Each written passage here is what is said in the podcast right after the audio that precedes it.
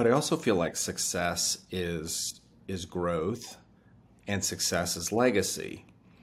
Um, if if we've got a team that's continually growing and moving forward, and we have people that are becoming better versions of themselves, to me that's success.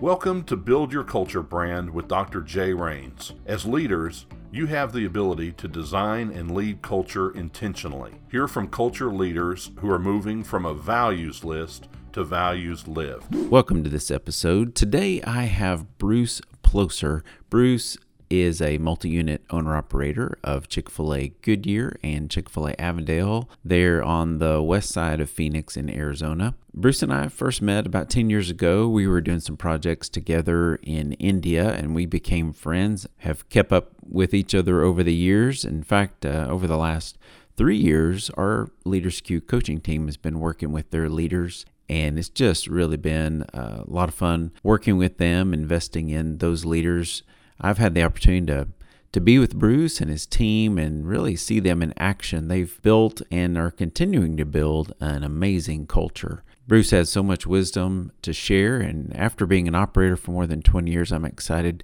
for you to be able to listen in. So, let me introduce you to Bruce. Good morning, Bruce. Good to see you. Welcome. How are you this morning? We are. I am great. Thanks so much for for hosting. Wonderful. You know, as a as a leader superhero, what what would be one of your superpowers, and then what would be your kryptonite?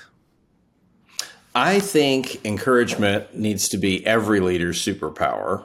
Um, clearly, we have to do vision. We have to do. Um, we have to set an amazing example. But I think encouragement goes a long way. Kryptonite would probably be allowing frustrations to get in the way of my superpower. Okay. And undermine the, all that encouragement that needs to be going out. That's good. Right. Back in your story, one of the things that I was fascinated by in your story is the uh, the first 100. And maybe people don't realize that the very first first 100 was at one of your grand openings. So I'd love to hear your your story. How did that happen? What what led to the innovation of First 100? First 100 was born in one of the in kind of a silly night. Um, we had been doing catering for the week before the restaurant opened. We had a situation where we got the restaurant a week early, which back then was unheard of. It used to be that you get the restaurant on a Saturday and you open the following Thursday. Well, we got an extra week because it was a brand new market. And the goal was to take a thousand meals out every day to the community and just sow seeds, get the taste of Chick fil A in people's mouths. So we were wrapping brownies and squeezing lemons and filleting chicken. And then we were doing those activities in the evening. And the next day, we would be executing and taking these thousand meals out. One night, we were wrapping brownies in the dining room. It's probably nine o'clock at night as we're getting ready for the next day. And the question came up because questions are important. How are we going to get more media attention around this grand opening? And this thought occurred to me that, well, what if we just gave away a Chick fil A sandwich a week to every guest that was like the first hundred.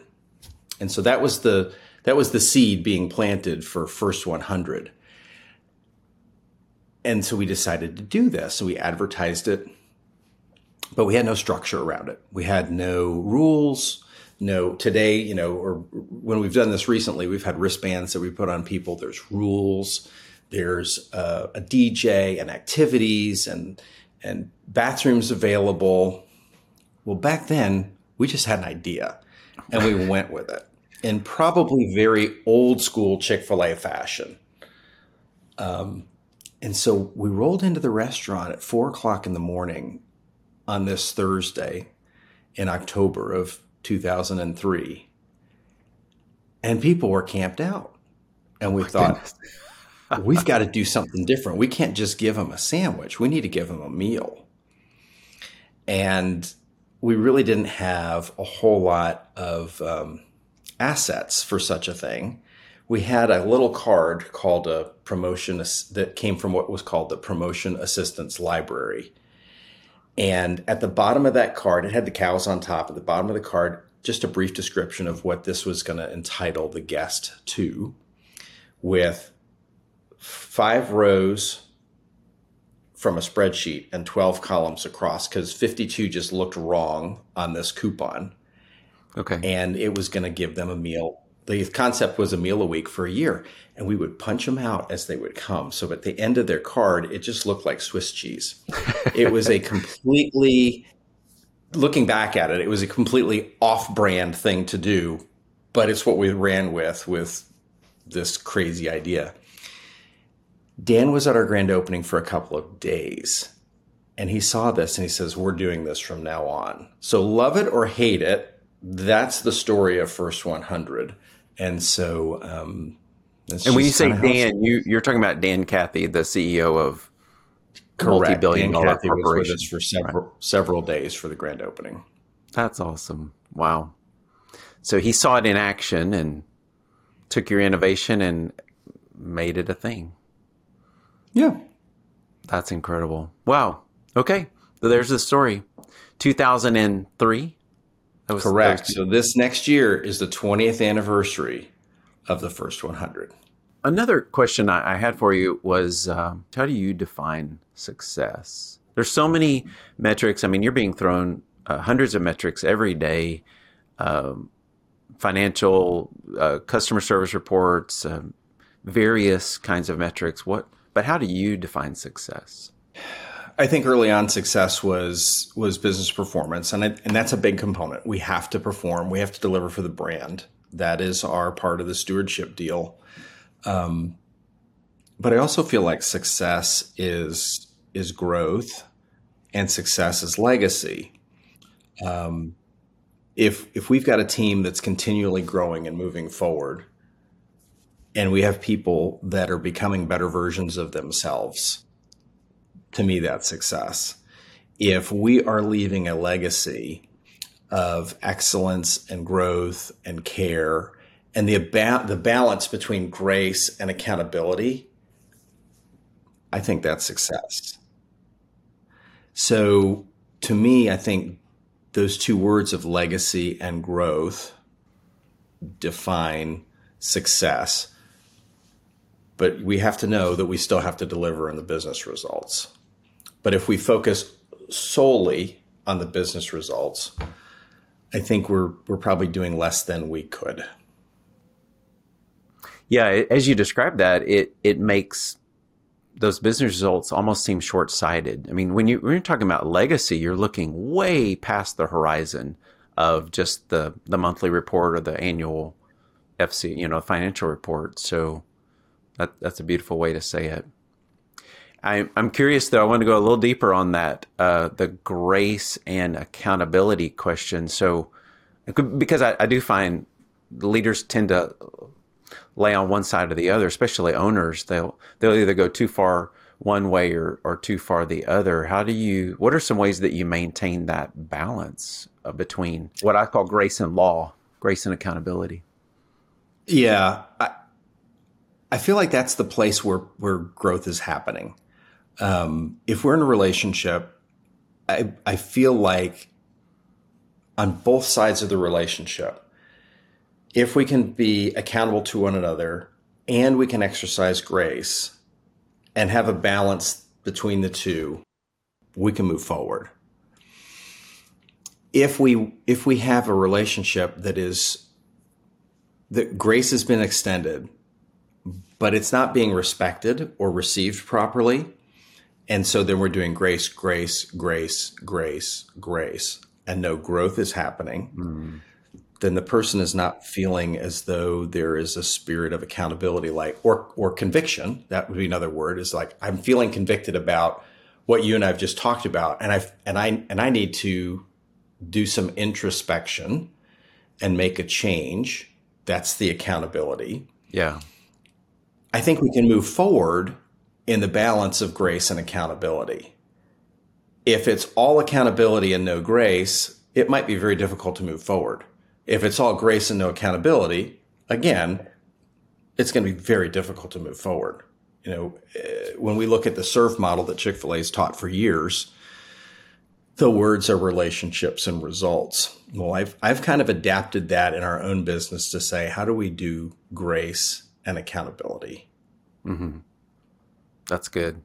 That's a great, simple way to to put it. And and it's almost like with grace, you're you're you're paying their debts, you know, and then at some point, ownership needs to happen, and and that's where there, you come to an end of how much grace can we extend before they choose to continue not to take ownership and take accountability. Beautiful. One of the amazing things I've seen from your team as we've worked with you over the last few years, and you we've kind of worked together to develop this, but y'all are just rocking it. You have um, a structure called that, that we're calling a culture brand, a way to design uh, and lead and develop the culture on your team.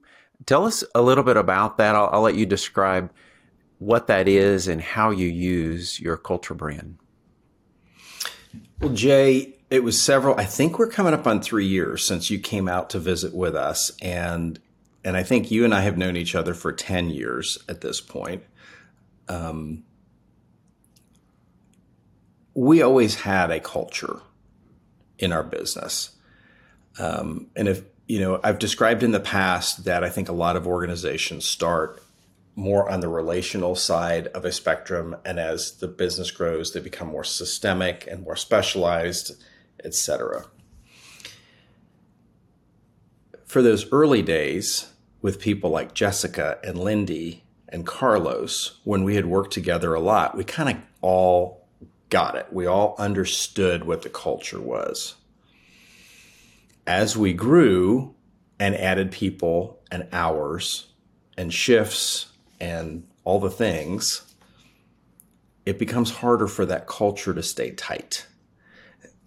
So, three years ago, when you and I were talking, you challenged me and you said, I bet you that there's really not too many leadership buckets other than these three. and those three buckets broadly are character, teaming, and results. And I think I agree that that is, those are three buckets or three pillars that are common to almost any leadership in any enterprise. And I don't know how many things would fall outside one of those three buckets. The culture that we had for a long time 15 years, 16 years at that point, actually more than that. It was really hard. It was hard to do. But when we looked at it in the framework of character, teaming, and results, it really became more clear. And for us, our culture brand turned into B, which is which is around character. What do we want to be true about ourselves? What do we want to be said about us? Play, think about systems, think about expect, uh, think about training, think about uh, processes, right? And when about how do we measure those things? So, what do we want to be true? B, character how do we do the thing, right? Play or teaming. How do we measure it? Win or results. So those three buckets of character, teaming, and results. Our words for that became be, play, and win. And we wound up choosing action words. Um, for us, be is not a description; it's a it's it's an action. For us, play is an action and win is an action. Now, all of those can also be um, a noun, but we feel like there's value in seeing them as action. I love it.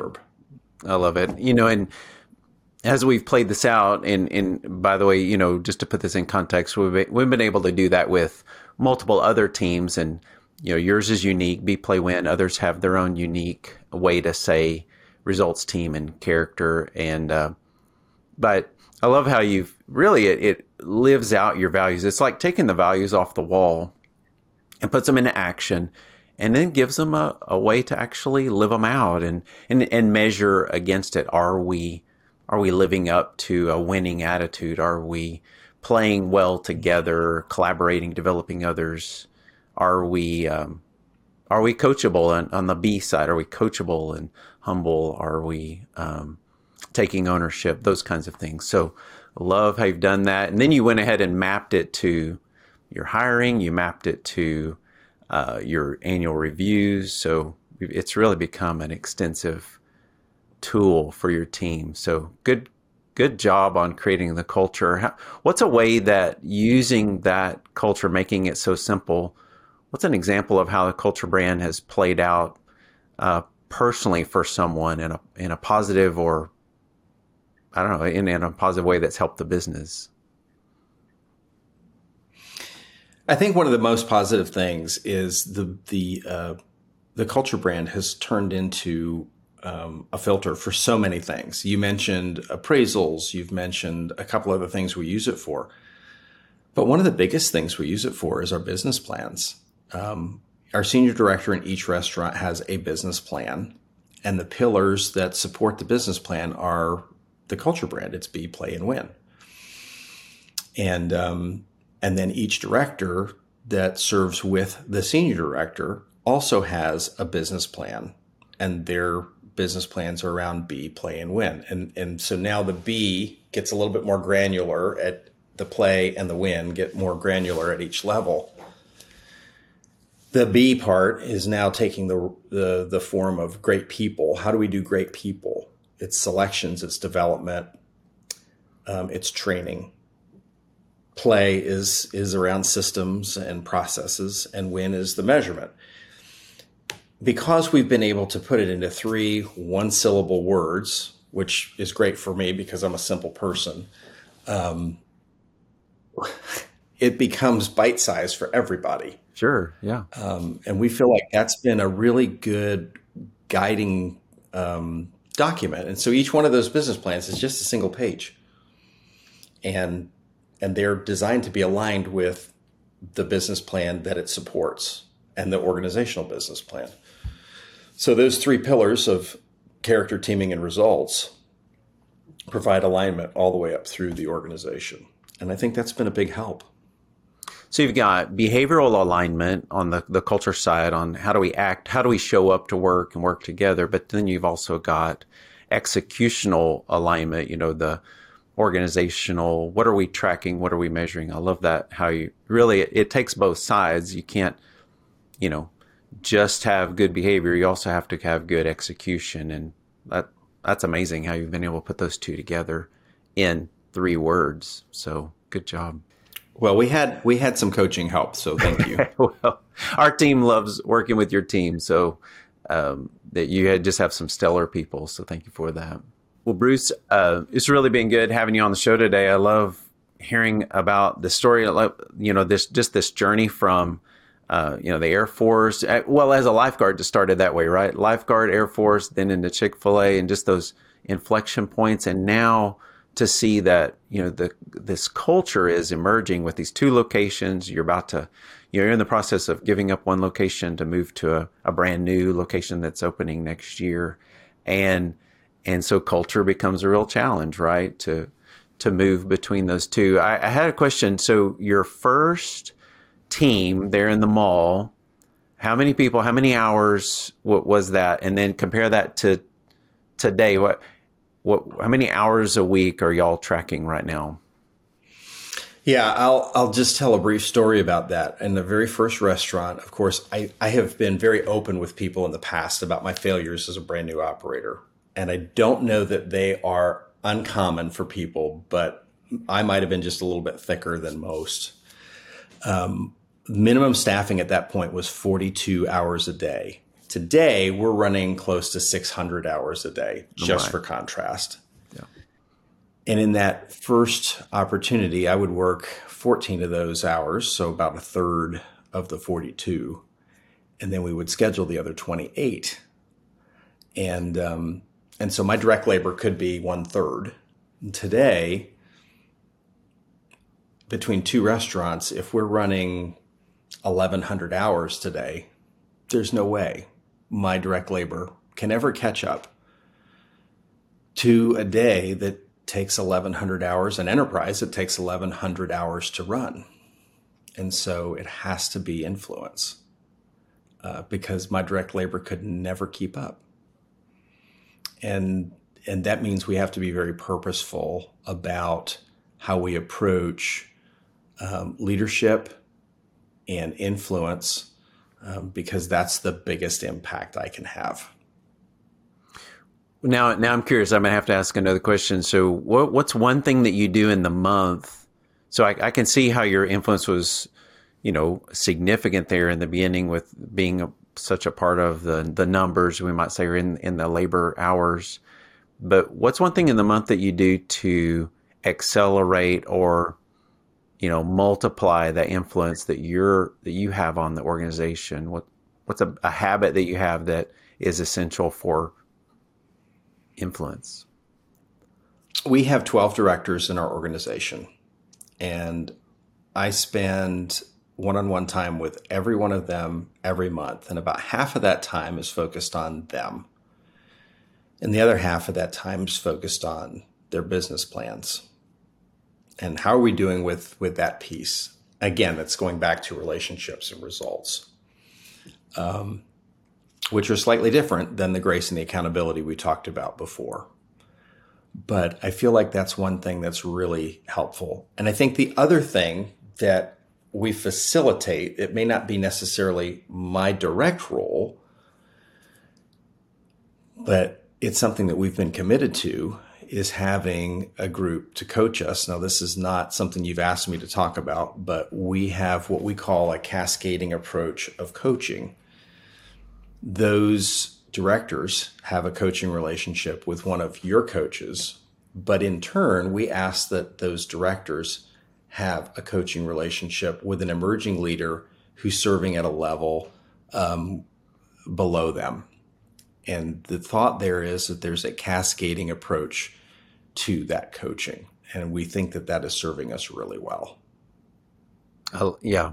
What an incredible way to take that investment of coaching and multiply it. And I know some of those conversations actually, and thank you for saying that. I, obviously, that's very kind of you. But one of the things I've noticed from my coaches, they say that uh, part of their coaching conversation is actually talking about how to be a better coach. You know how to how to be that mentor encourager forward and cascade that. So great way to multiply that investment in your team.